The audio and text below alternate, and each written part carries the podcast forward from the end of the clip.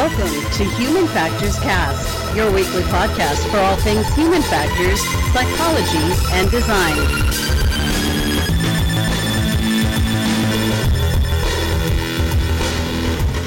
Hello, everybody. It's episode 103, and today is October 22nd, 2020, and this is Human Factors Cast. I'm your host, Nick Roome, and I'm joined over there by Mr. Blake Arnsdorff. What's up, everybody? Don't I sound pleasant today? Man, it's been a rough week. That's okay, though. We got some excellent news stories we're going to be breaking down. Uh, yes, I said stories. We got multiple ones. We're taking a look at the split second phantom images that can fool Tesla's autopilot, as well as Waymo restarting their robo taxi service without human safety drivers. We're going to lump it together into one autonomous vehicle uh, episode for you all. Uh, so yeah, and then we're to be taking some some things from the community as well. Uh, again, want to thank everybody for the engagement in our Slack. It's been phenomenal. Um, if you haven't already, take a listen to that HFES 2020 retrospective. That was a great time. Haven't had a chance to check out any of the panels since, but it's definitely been a good time. It was great to catch up with everybody. Uh, but Blake, I'm I got to know what's going on in your world. Man, not a whole bunch. Uh, it's interesting that we're talking about Tesla this week because I had talked to my dad last week, and I I don't know six or seven months ago he had bought himself a Tesla because he was discovering that he was having some problems when he was driving, and he thought surprisingly to me anyway that in his 60s that autopilot might be a good idea. Um, Okay, okay. But unfortunately, why, why surprisingly? Why Um, surprisingly? because he's not like super into tech. He really loves, you know, old school muscle cars and things like that. So the last thing I would have ever expected him to spend money on would be one another car, but an electric car at that. Uh, but he was excited about the the fact that there was autopilot in it and it had a lot of safety features for somebody like him that's a bit older. Um, but the thing that has kind of blown my mind is the amount that he knows about what's going on with Tesla and some of the technology behind it that I don't. And it, like is far like for one, one of my friends is actually spending some time redesigning an application for a high-end electro- electronic company car.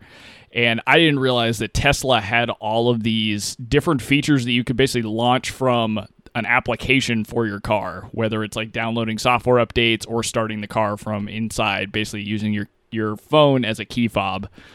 Um, but it was kind of cool to talk to him over the weekend and get a get kind of a retrospective sense of how much technology's grown into even my parents' lives because it's something that I deal with every day. It's part of my job. I mean, I spend most of my time in front of a computer, either writing code or making designs.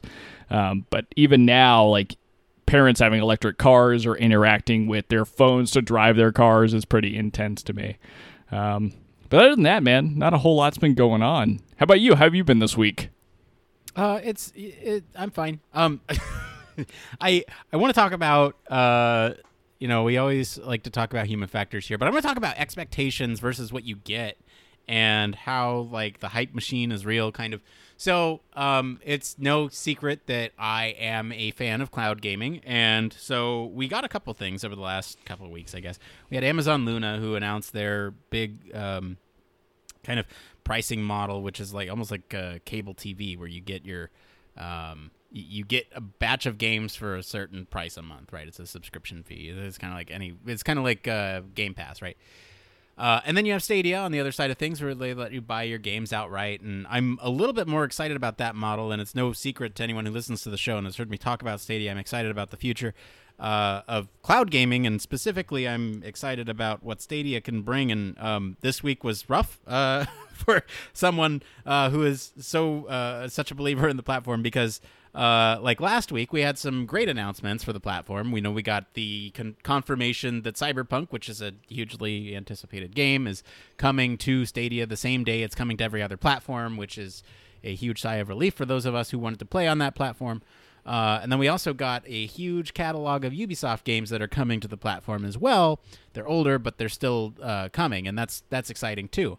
Um, and so we were, and and then in addition to that, Stadia team they announced, oh hey, you know we got some good news coming next week, and everyone was like, oh well, this if that was the news this week, then next week's gonna be great.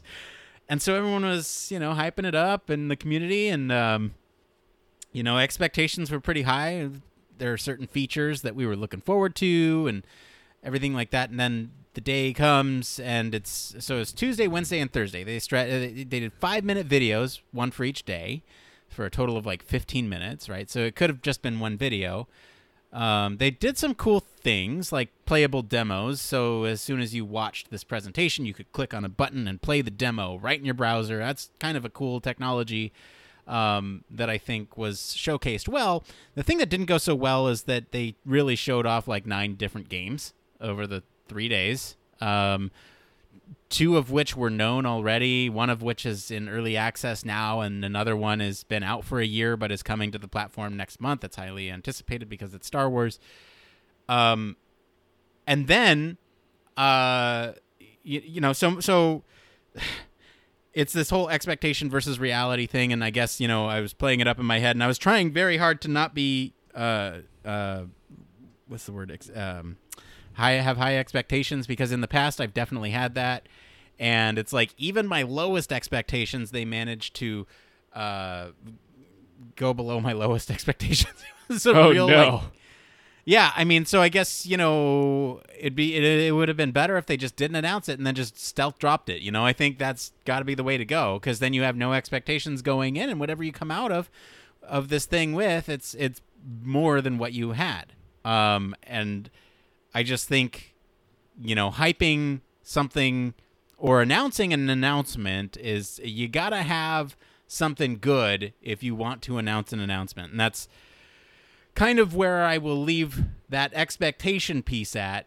But there's another piece of this that's just like for for a Stadia. I I refuse to call myself a fanboy because I do believe in all cloud gaming and the the technology is there. But um, but something did not look great for the platform is that one of the so there's a studio uh, where one of the people is a crea- creative director and because it says creator director at Stadia, they tweeted something out today about not uh, like like streamers should have to pay video game developers to stream their stuff, and it hit number one on Twitter. You know, above Trump is uh, what was the other one? It was like Trump is stupid or something. It hit number one above that, right? Which you know it's bad. Stadia is trending number one for the wrong reasons. Um, so yeah, it was uh that was fun. Um, Yeah, that's too yeah, I just- bad. and I don't know. I would. That's it's a bummer that it's like that. That's a person that has like a title at Stadia because that could lead to a lot. not.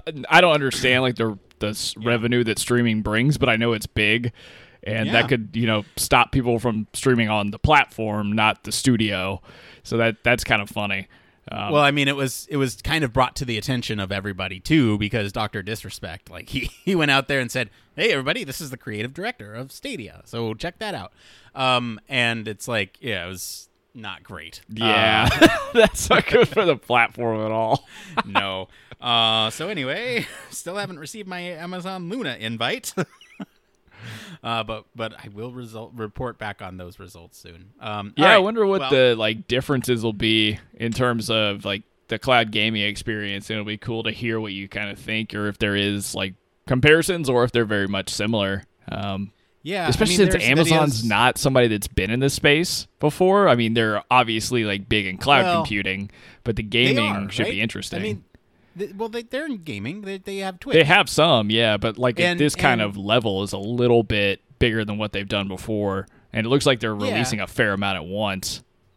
I mean, look, the thing is, yeah, they do have AWS and they have Twitch and they have, you know, the, they have the technology and it's exciting. And, you know, Amazon as a corporation, uh, corporations just in general, eh, don't feel great about it. But, you know, it's like, th- they're it's it's uh they have the technology i'm not worried about that side of things i'm just i'm excited to see what developers and other other sort of video game creators come up with in these virtual environments right if you have if you have unlimited so to speak resources in the cloud environment and can render things um, that would not be possible on a physical computer box that is with you. Like that's that's what excites me right? And like the utilizing some of the technology behind the scenes to implement AI for conversations with like NPCs or something like that that's the technology that excites me and I'm I'm excited to see it get there.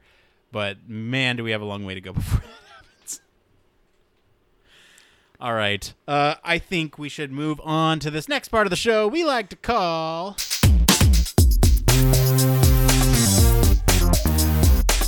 Human Factors News. Yes, that's right. This is where we talk about everything related to the field of human factors. Uh, this could be anything from, well, I guess we got like what, some automation in there, a little bit of robotics, uh, uh, self driving vehicles. Uh, as long as it relates to the field of human factors. Oh, and cybersecurity, too. It's fair game for us to talk about. Blake, what do we got up first this week? All right, so safety concerns over over automated driver assistance system like Tesla's usually focus on what the car can't see, and like the white side of a truck that confused one Tesla back in 2016, leading to the death, death of a driver. But one group of researchers has been focused on what autonomous driving systems might see that a human driver doesn't, including phantom objects and signs that aren't really there, which could wreak havoc on the road. Researchers at Israel's Ben Gurion University of Negev have spent the last two years experimenting with those phantom images to trick semi autonomous driving systems. They previously revealed that they could use split second light projections on roads to successfully trick Tesla's driver assistance systems into automatically stopping without warning when its camera sees a spoofed image of road signs or pedestrians. And in their new line of research, they've actually found that they can pull off the same trick with just a few frames of a road sign injected on a billboard's video. And they warn that if hijack if hackers hijacked an internet connected billboard to carry out this type of trick, it could use be used to cause traffic jams or even road accidents while leaving little evidence behind. So there's a lot to kind of unpack there, but at the end of the day, it seems like there's a lot more work that has to be done to deal with so to get cars to the point, at least from Tesla's perspective, or any company cars that use a similar uh, sense and avoid technology to avoid these kind of phantom images that a driver couldn't even avoid if it saw it. Right. Yeah, so let's so we have two news stories, both of them relate to autonomous vehicles. Let's talk about this. Let's get into the other story and then we'll talk about both of them together. Um this is interesting to me because this is a computer vision problem. This is something uh, and an AI problem. This is this is something going on from the computational perspective where these systems are picking up uh, a couple frames of an image projected into an environment um, because it sensed it on a camera and is not using other sensors like lidar, which we'll talk about in the next story. But it is it is basically picking up these images and uh, interpreting them incorrectly, um, which you know there, there's a couple solutions to this problem that I can see just from like a you know simple logic perspective obviously not a coder on Tesla's autopilot code, but um, you know, I, I, I certainly can see a, a solution to this, uh, at least from a logic perspective. You know, if if sign persists and was not there, you know, it's like I guess it, it, you got to figure out what the objects in front of that like was there anything in between the car and the object before and it just suddenly appeared if so then don't really take it. It's it's this weird there's a lot of logic that would have to go into it but i can totally see it happening. Um the the the scary thing to me is that yeah if, if hackers got their hands on billboard signs and just flashed images that told the car to stop uh, like a stop sign or something um that's scary but at the same time uh you know there's only i i don't know at least in where, where you'd find video billboards um, that is probably you're probably likely to be in traffic anyway. That's just my two cents, but it is it is a safety concern, and um, you know w- we'll talk about more about this uh, this moving forward with autonomous research uh, bit of it here in a, in a little bit. I want to jump the gun on some of these points I want to make, but um, yeah, I, I see this as a problem, but not one that can't be fixed. I don't know. What do you think, Blake? Yeah, it's interesting in that I, w- I wish the story had a little bit more detail of the study itself because it's it's kind of hard to think about how this happens because I'm I guess I'm envisioning like being in Las Vegas where you see like a lot of electric billboards or that change and flash and can do a lot of different colors and that because that's really the most experience I have with it. But I also could see how how it could be a problem because that seems to me more sustainable than something you've got to you know physically change all the time. So I don't think that that type of billboard's going away, so the issue could always be there. But what I'm not quite sure of is is this like just something that the car is sensing? Because I, I actually didn't know this, but like a, Teslas have so many cameras on them that they actually can watch and record anything around the car uh, that it wants to. So if in like for like a security feature, for instance, if somebody walks within a certain proximity to your car, they'll be recorded and it'll send the video to your phone. So I'm wondering if this is more of the car's camera system just seeing something out of its periphery and then it interpreting yeah. it too quickly so that it's it's just making being like overly cautious because it's the that's it's the hard part of these systems, right? That's exactly what's going on here. So there's a video actually on this Wired article um, that actually illustrates this in action. So there's a commercial for McDonald's, and on it they flash a stop sign on it in for like a couple frames, and you can see the Tesla senses this and immediately stops in the middle of the road on this test course. And then they also do the same thing with flashing a speed limit sign the the the camera system on the Tesla actually picks it up, and you can see all this on the video. Uh, they show you from both perspectives. They show you what the advertisement is, and then they show you the car and what the system is picking up. Um, and it, it shows the car stopping or slowing down immediately after it picks up those signals. So, um, yeah, I, this is hugely concerning for yeah those those types of situations where you have those moving billboards um, if anyone wants to hack into it and just you know program in the stop sign every 30 seconds or something to get an additional car to stop. But again like it's i guess it's good that we have these researchers who are trying to figure out these these kind of loopholes so we can patch them you know increase driver safety and I'm uh, wondering if this, this help this or this line of research kind of helps Tesla's development in terms of when it's developing some of its computer vision software to weed out like where it's surveying, right? So like a, a billboard's going to be pretty high up in the air compared to where you're at where you're driving. Uh, well, if you look at this example, right? Like there, there's the video on this uh, like I said on this article and you can see that the billboard's like right next to the road. Um and so uh, yeah, in that case, it doesn't make a whole lot of sense. But you're right. If a billboard's up high, I'm pretty sure that um, you know whatever field of view it would be could definitely determine that anything above any sign above, you know, uh, what like I don't even want to play pretend like I know what degrees would be reasonable, but um, anything above a certain degree would be unreasonable for a human to perceive and to act on. So, but yeah, I can totally see something like this being solved by logic. It's just a matter of um, of programming it in, um, and that's not a problem for us to figure out. But it is interesting that these patches are or these uh, these sort of patches of of safety concerns are still popping up, and we can talk about that a little later. I, I don't. I really don't want to jump the gun on my point there because I want to talk about the other one first. Um, I don't know. Do you have any other thoughts on this one before we move on to the other uh, piece of this puzzle? No, I think it's vehicles? although it's like kind of framed super negatively, like it, I think it's overall a good thing, right? Because this is what's yeah. going to continually have to be done in order to improve any kind of computer vision software. So it doesn't just apply to what's going on with like autonomous cars or Tesla alone. Um, but it, it's interesting that at the end of the article, it does call out that using a different kind of like sense and avoid system using lidar can uh, totally avoid this. So it, it's it's interesting to un- think about well like which one has advantages over the other does one perform better? Because just because you get outside of the specific problem of phantom images is there something else that lidar is not as good at or is maybe lidar the way to go in the future? Lots yeah, of cool or a combination of the two right?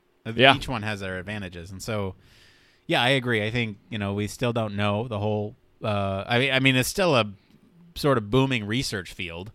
Um, autonomous vehicles have largely um, what been made popular in the last what ten years or something, and so uh, I we still have a lot to learn. And just like any other field, right, like VR or um, medical field, we're still learning things every day, and and how to best incorporate things. So I'm not worried that we won't get there it's just when this type of technology is already out there, somebody reading this article can go, oh, you know, unless it's already patched, of course, then it's like whatever. But somebody right now who with ill intent could go and try to hack a billboard and try to get Teslas to stop on the freeway. Like that's not great.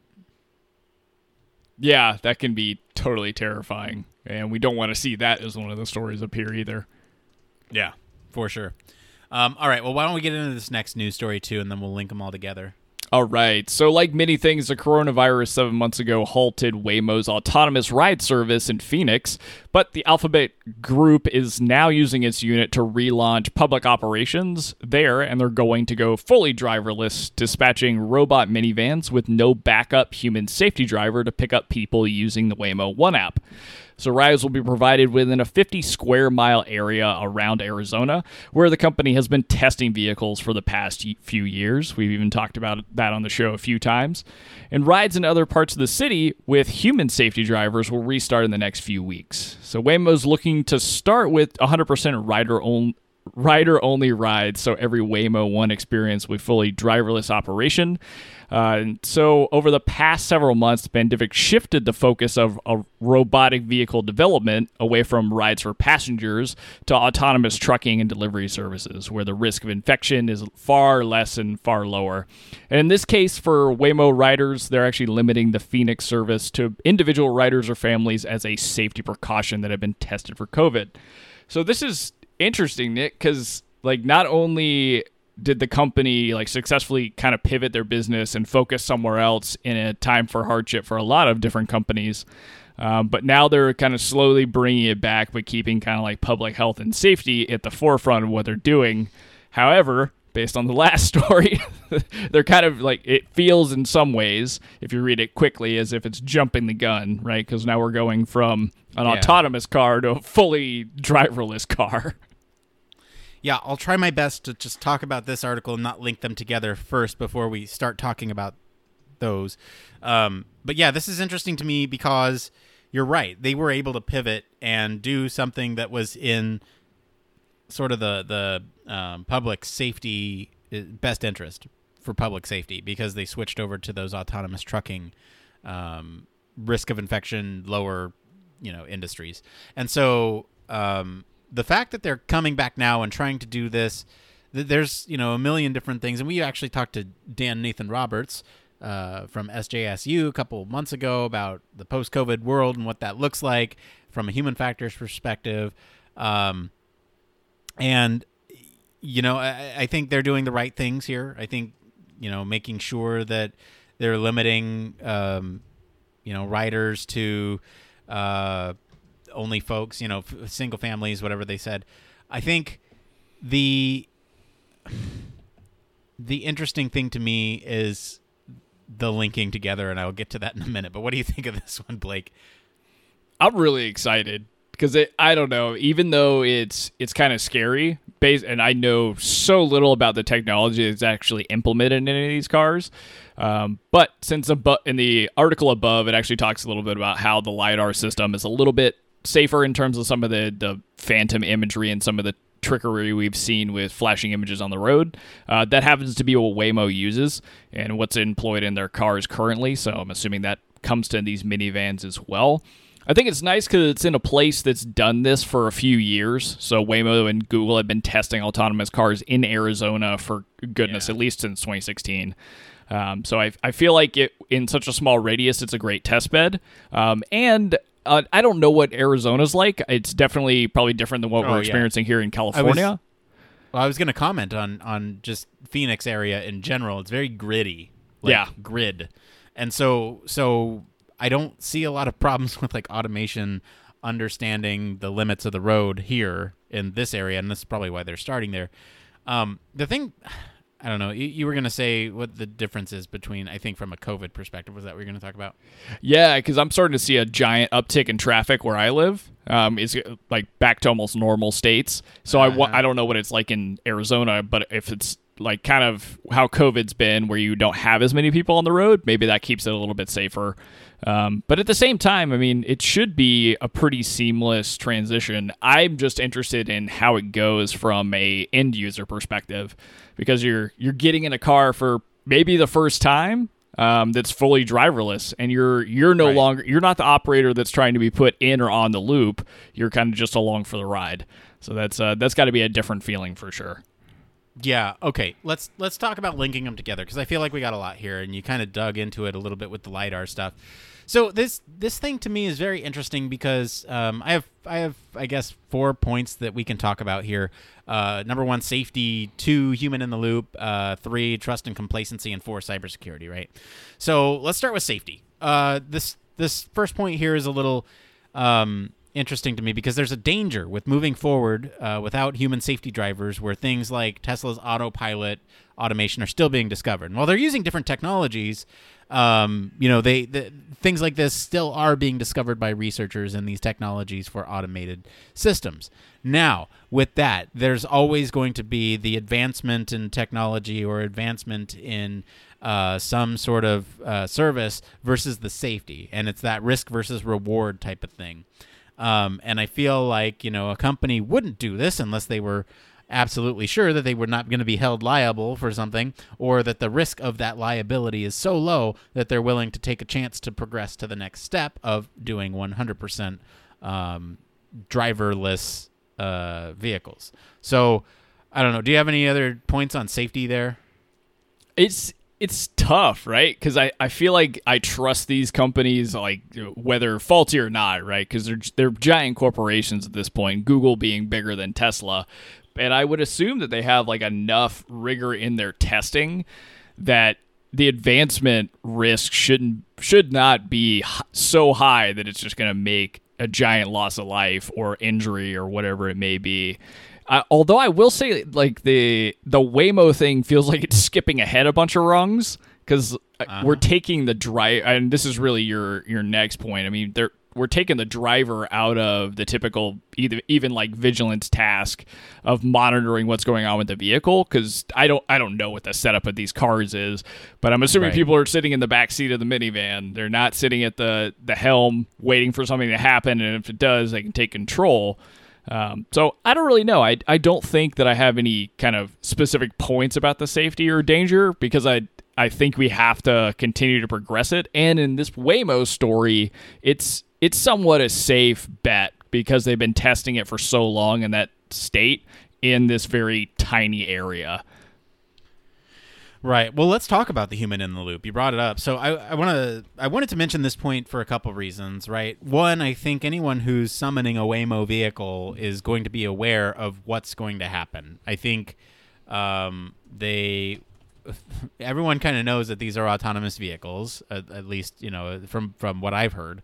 Um, and so, if they were to summon one of these vehicles, they would know that the likelihood of the human driving is low, and to uh, they they probably get a notification as they order. I don't know how it works. I, I'd imagine there's like a I don't know if it's done through like Uber or Lyft or something, but I imagine there's some notification that pops up and says, "Hey, uh, by the way, there's not going to be a driver in this thing. Do you consent to this? And you're not we're not held liable for your safety in this situation." And you're like, "Yeah, hell yeah, I want to go into an autonomous vehicle."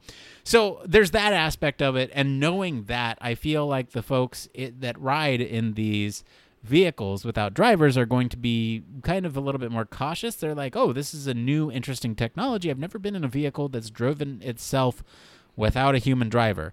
Because um, you can kind of zone out when there's no human driver, and it's it, it's like for me, if I were to jump into, but it, I mean, this is me, human factors, Nick. It's like jumping into a vehicle that's fully autonomous. I'd be like, ooh, what kind of what what is going on around me? That the computer and the system right now is interpreting and how is it translating that into driver commands? So that would be me in a situation. I imagine some other people and the people who are trying stuff out like this uh, would be the same unless they're doing it for other reasons like uh, it is more financially viable for certain folks. And so you know in that case i don't know if you know they necessarily care about what's going on around them as much as someone who's super into the technology like me. Um, they might just be there because it's a cheaper alternative to Uber or Lyft. Um, so I, there's that whole human in the loop aspect, right? So we've we've talked about the problem statement, but the the problem itself is understanding what's going on around you in any given moment, um, and if they're riders only, they are unable to interact with the vehicle in such a way to give it commands, as far as I know. And so um, not only are they going to be potentially out of the loop in terms of knowing what's going on around them, but then there's also this this issue where they can't interact with the system to course correct in case anything does go wrong. So that's kind of the points that I wanted to bring up there. Um, any other things that you wanted to bring up with human in the loop? There just has to be so much trust in the system at that point. And Bringing it, up the it- next point. It really does show that like the technology has to have come some amount of what like way in terms of like public purview because there's no way that somebody's just going to get in a car if they don't because they're going to have to consent and understand the risks and i think they're even using the waymo one app so this is very specific to driverless safety um, concerns. So it, i just think it's cool that the the company is able and at a point where they can actually prototype test this in a place to learn how it goes. And I mean, even the spokesman for Waymo is like, we're going to do this at maximum capacity that we can based off the amount of autonomous vehicles we have or driverless vehicles that we have. And they're already projecting based off of, you know, I think surveys that they've done through the Waymo app about this service that it's, they're going to need more. So I, I just think it's really promising for the technology. And I do hope like another story pops up in the positive light, of course, um, in the next week or two about how this is going. Yeah, I wonder. I wonder if the, I mean there has to be something behind the scenes where it's like, hey, we went uh, a whole year without any sort of incidents, um, and I think we're ready. You know, it's like there's got to be some threshold behind the scenes that they were like, yeah, let's do this. Um, you started talking about trust, and I want to talk about trust and complacency, uh, and just from like a, a human factors perspective in terms of the people developing this, not necessarily the folks that are getting into these vehicles um, we're we're kind of trusting that the automation works, right? And trust automation is a whole field of human factors we're not going to break down here, but understand that there's a lot of nuance that goes into that, and I can imagine um, that some people at the company might. I don't have any insight into this, but I can imagine that that threshold of trust um, must be high enough for the folks that are making the decisions on whether or not to proceed with something like uh, autonomous vehicles, um, you know, going forward, being 100% driver free. Uh, so that threshold has to be high, but I can imagine that threshold is high enough for most, but probably some people still hanging out are like, wait, wait, wait, there's th- there's still the likelihood, and so I'm not comfortable with it, right? So there's always going to be that. Where's that level of trust for you to get into one of these vehicles? Like, I would probably get into one of these vehicles and be fine. I'm I'm sure it's like it's like flying in a plane. You know, there's been enough sample size of successful runs as opposed to unsuccessful runs that would put it in my favor that like uh, like I got into one of those uh, toboggan gondolas at the zoo like last weekend, right? And that was uh, the whole experience, and people weren't social distancing, and it was a nightmare for people like us who are very careful about how. We, anyway, the, I was thinking in my head, I was like, hmm, I wonder how many. What's the accident rate on toboggan slash gondolas?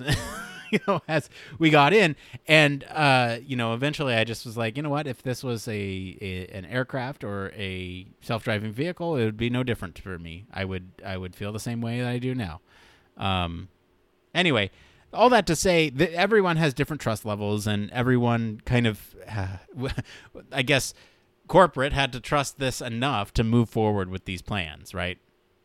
Oh, definitely. Yeah. I, I would imagine that something that's sitting under Google that has to do with this technology would have to have a pretty pretty serious threshold to allow something to move forward with this that had human lives with it. But the human, or sorry, the aut- autonomy, trust, and complacency thing is really interesting because I think a lot of people that work in design or deal with AI design or in human factors, especially, you kind of have to figure out, all right, how do I garner trust in the system with an operator and what kind of things do I need to be what kind of information do I need to present them? How do I need to do that so that they have some sort of trust or they feel comfortable in what's going on? I feel I feel like it's probably what a lot of people dealt with that were pilots when, you know, auto auto flight was really coming around. And so I while you were talking, Nick, I was trying to poke around and see if there is anything like what what's the application for Waymo One look like, or what's the inside of the car do while you're actually driving around. And it looks like they've they've got a pretty intensive kind of infotainment system, like what you would expect in the Oh, back of an air Okay. like a airplane flight, um, that describes kind of the journey and things that are going on in system states. So I think that's that's kind of a cool way to kind of garner, you know, it trust in people in terms of like what's going on with the car. And funny Right. enough, it actually still, and I think this is a law thing. We you uh, you might remember. I think we've talked about this before in the past. Like I th- I think car companies that are doing this have to still have the steering wheel in the car. And so there's that Yeah. level of the car is that is the same design that I'm used to even when mom's driving or when I'm driving type of thing. So there's that level of kind of like familiarity that can garner trust as well. So it, it's it's kind of interesting to to think about what they've had to do to make this a comfortable experience. Um, I think one one other like addition they've made is like adding in Wi-Fi to the car so you can do uh, pro- productivity stuff or distract yourself while you're kind of you know tooling along into the next place you need to go. So it's a it's an awesome concept, that's for sure. And I think they've done a lot of good work with the trust building aspect of it. Yeah, yeah, absolutely. I think from um, from a writer perspective, it's good, and it's just like from, I guess there's two perspectives, right? There's the perspective of the company. Uh, do we trust this automation enough to release it publicly and trust it 100% to not kill anyone? Um, and then do you know, as a writer, do I trust this automation to take me from point A to point B without killing me? Um, and you know, I'd imagine that both are taken very seriously, and that's just another fun thing to think about too. When you're, I mean, that's ultimately what trust in automation is. Can I trust this thing to not mess things up so badly that something catastrophic happens? Um, so I, you mentioned cybersecurity. I want to make sure I get your thoughts on this. Yeah, I was going to throw one more perspective out there. Oh, sure, that- yeah. That you likely have to take, or that I think would be kind of a fun, you know, psychological experiment or like grad school study or whatever. But so you're you're definitely right. So you you have to think about trust and automation from the the company's perspective, which is huge, uh, the end user's perspective. But I also wonder how it changes everybody else's driving behavior. Oh, Uh, yeah. Because you see this thing, and it's like, do you just drive better because you're scared? I don't know. Um, or do you drive worse because you want like you know mess up the technology, whatever. Um, so it, it's kind of interesting if that provides a safer driving environment just because it's it's like an alien technology almost that's driving I mean, around. Small anecdote to that. I have no problem cutting teslas off because i know they'll slow down. So that's like Yeah. you know it it's also finding little tricks with the technology that's working right? Like it's a dangerous move. And i'll only do it if i need to get over you know but it's like i, I feel more comfortable cutting a tesla off than i do any other vehicle because i know that automation system will slow down. Um, and so it's uh you know it does tra- change other driver behavior if you're aware of what they do um, yeah, good point. Well, that's really funny too, because Oh, go you ahead. your your take on it was way different than mine. Like, because you you almost as a s- a third party driver trust that like let's let's use the Tesla case. You trust the Tesla because you know what it's going to do, so you can you can drive as you need to. Uh, so that's Yeah. pretty sweet. I'll put a billboard on the back of my car with a stop sign. Oh, on it there and you see go. what happens.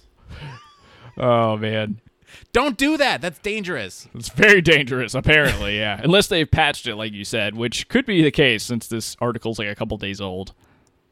I mean, that's another application, though. I mean, imagine those like those vehicles with the billboards on the side, uh, or you know, like the taxi cabs with the the advertisements on the top. Does that stop the vehicle too? Like, there's so many questions. So, um, anyway, you, you I, I want to make sure we get to cybersecurity here.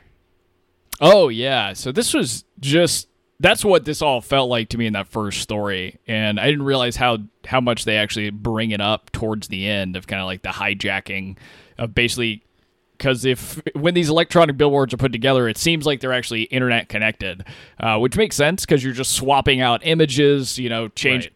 Different people are paying for spaces. That makes it really simple to do. But the fact that that's the case, the more and more people that drive Teslas, the more you become a little bit more exposed.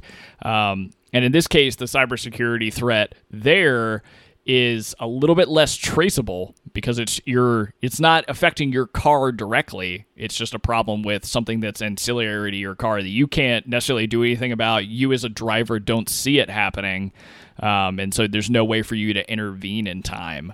And I, I think this highlights why it's important to continue doing these types of studies and research, uh, just because they're I think we we've talked before about the potential security vulnerabilities in the car system itself if people were to hack it. But if there's like outside things, like, especially since we live in a world of very much like Internet of Things, um, if there's outside technology that has nothing to do with you directly that can be that can interact with your car, uh, that just provides like a giant level of danger. Yeah, I agree. Um, and it it really highlights sort of a different level of cybersecurity than we might think, too. Right? It, when I think of cybersecurity and autonomous vehicles, I'm thinking of the vehicle itself, and not necessarily the system surrounding the vehicle. Right? This is cybersecurity with the billboard sign uh, in the first case, and so it's like. Um, you know, you have to take the same level of secure measures as you do with the vehicle, because if anyone gets their hands on the vehicle, yeah, they can control it and run it off a cliff and kill you. But they can also put you in danger if if they get a handle on these billboards too. And so it's you know you're only as strong as your weakest link. And so if the billboard is the weakest link, then you know that th- there you go. You have to enable cybersecurity at all levels, and you can't you know like the city uh, person who's in charge of the billboard or however those work. You know, they can't just put you know password one two three four as their password and somebody guesses it and flashes stop signs up every two seconds, uh, causing a bunch of accidents. So, um, yeah, good point with cybersecurity there. I also think it's something that companies like Tesla are going to have to continue to think about because although this was like this was pulled together from you know research at a university, I would imagine these things could happen on the fly as as we increasingly just you know put technology in different places, um, be it billboards or you know sidewalks or whatever it may be. So it'll be it'll be an interesting road ahead from like what cybersecurity as we know it is now and how it'll evolve as we get kind of more immersed in technology as a society. Right. I always imagine whenever studies like this come out, the people who are doing the research at Tesla or whatever company it is, they're always like, finally, we got all the safety stuff out of the way. Now let's work on this cool new feature. And then something like this comes out and they're like, all right, well, that takes priority. you can't yeah. work on the cool new features, which, I mean, obviously is, um, you know, safety first. Uh, but we want to see cool features too. So it's that risk versus reward, right? Definitely. How, how likely is it that somebody's gonna hack a billboard? Eh. All right. Well, uh, I just want to thank all our friends over at Wired and Forbes for our news stories this week. And thank you to Mateo for posting these in our Slack. I thought these were an excellent kind of themed two uh, stories to talk about. If you guys want to follow along, we do post the links to all the original articles in our Slack as we find them. So join us over there for more discussion. We're going to take a quick break and then we'll be back to be seeing what's going on with the human factors community.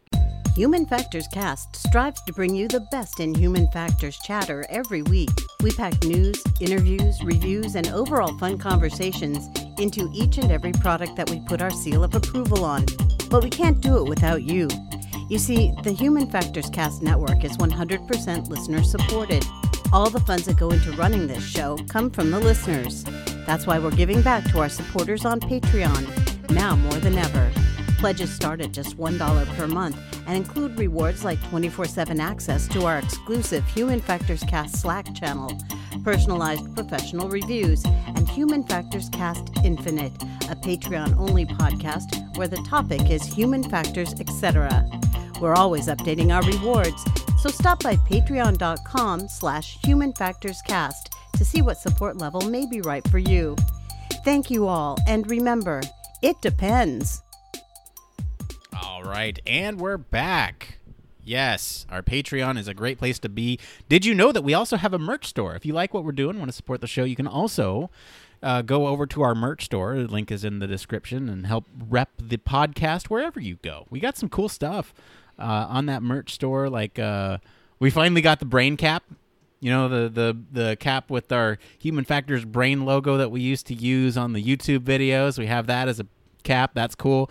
Uh, we got a shirt that with the Human Factors logo uh, ring that looks like an Iron Man shirt. I personally have that one. Uh, so if you want to help support the show and look good doing it, we also have a merch store. And of course, something that's not mentioned in that promo at all, which we need to update, uh, is Human Factors Minute. It's a great um, addition to your Patreon rewards. We're always updating those and uh, and sort of making sure that they are worth your value. So go take a look over on our Patreon if you want uh, some good good stuff to help support the show. We we give back to you for supporting the show. Let's see how that works. All right, well let's go ahead and switch gears and get into this next part of the show. It came from. It came from. That's right. It came from Reddit this week. This is the part of the show where we search all over the community to bring you topics the human factors folks are talking about. And this week it comes from uh, uh, Reddit. You know, we, we have to we have to resort to Reddit sometimes. That's okay. This one is a, actually a really great one, um, and this one comes from the human factor subreddit. So this one is uh, what designs or products are out there that you think need the help of a human factors engineer. This is a great question. They go on to write common applications usually go to aviation and automo- uh, auto, but what other areas of design do you think need human factors? Uh, Blake, what areas of design do you think need human factors? Man, I really think that educational online education systems that are used in universities could really use some help from a human factors engineer because there's there's like one thing to be said about design of something, so changing aesthetics, following best practices that way. But I think really from the human factors engineer perspective, what's wrong with a lot of things like Blackboard, for instance, is the workflow that's that's required of you know teachers who are putting stuff and lectures up online, interacting with it for grading, the the clunkiness of it, but also now in a world where we're doing so many things more virtually.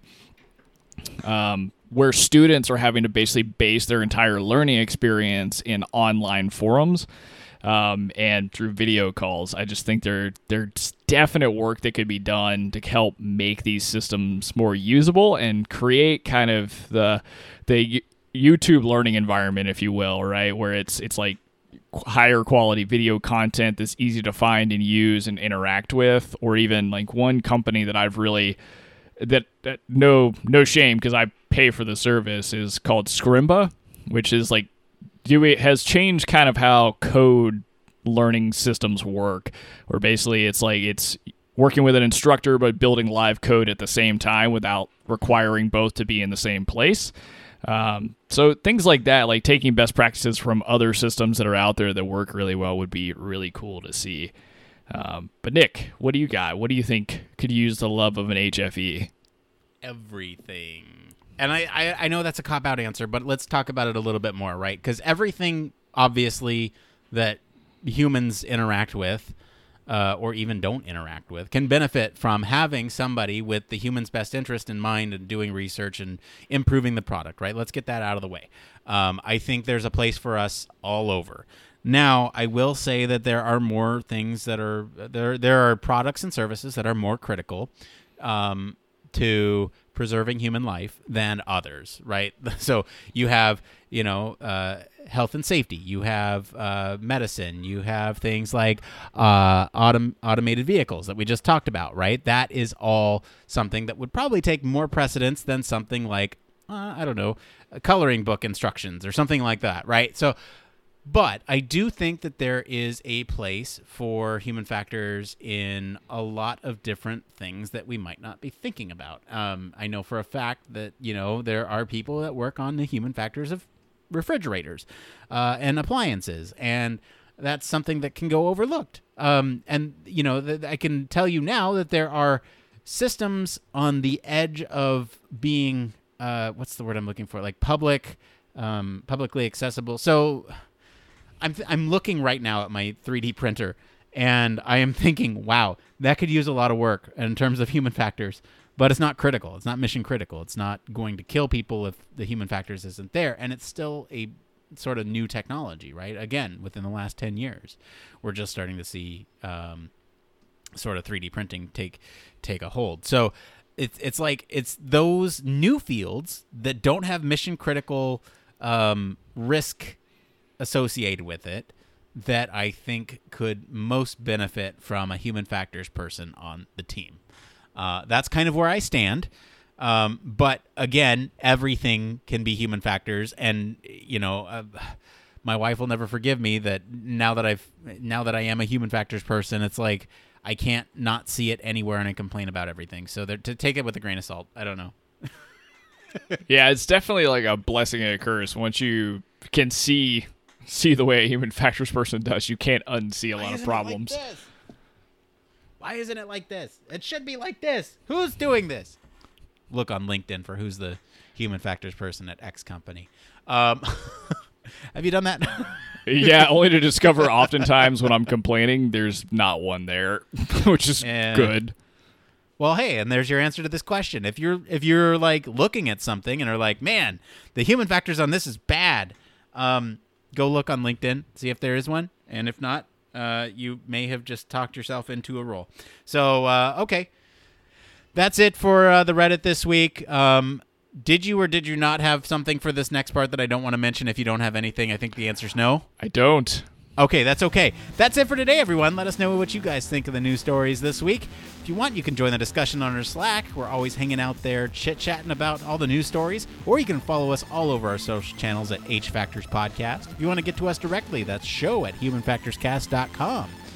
Uh, if you like what you hear, you want to support the show, there's a couple ways of doing that. Uh, like I said earlier, you can consider supporting us on Patreon or buying from our merch store. That stuff actually really helps us out. Or clicking on any of those affiliate links. It costs you nothing to do that, and uh, again, really helps the show out. Everything that you do goes directly back into the show, so it's all good. Helps us go to things like HFES. Anyway, enough of that. If you don't have uh, means financially, that's fine too. You can always leave us a review, uh, and that helps others find the show. So uh, you know, it's all it's all just one Human Factors cast love fest over here. Um, and of course, you can always reach us at our home on the web, humanfactorscast.com. I want to thank Mr. Blake Arnsdorff for being on the show today. Where can our listeners go and find you if they want to talk about how they can get into an autonomous vehicle? If you'd like to ride an autonomous vehicle, you can reach me at Don't Panic UX across social media or at Blake in our Human Factors Cast Slack. As for me, I've been your host, Nick Roome. You can find me across social media at Nick underscore Roome. Thanks again for tuning in to Human Factors Cast. Until next time, It depends.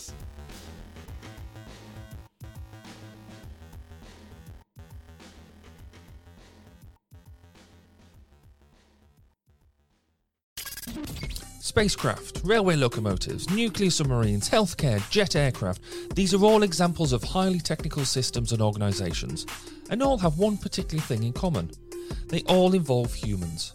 Humans who want to do amazing things and are using technology to achieve them. They all have something else in common.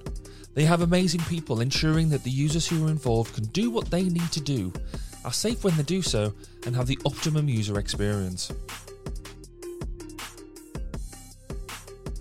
These people are human factors practitioners, and on 1202, the Human Factors podcast, they talk to me, Barry Kirby, about what they do, sharing their career paths, highlighting their ideas and best practices, and fundamentally raising awareness of our discipline. Find us on 1202podcast.com, on social media, and on your favourite podcast directory, because it's more than just common sense.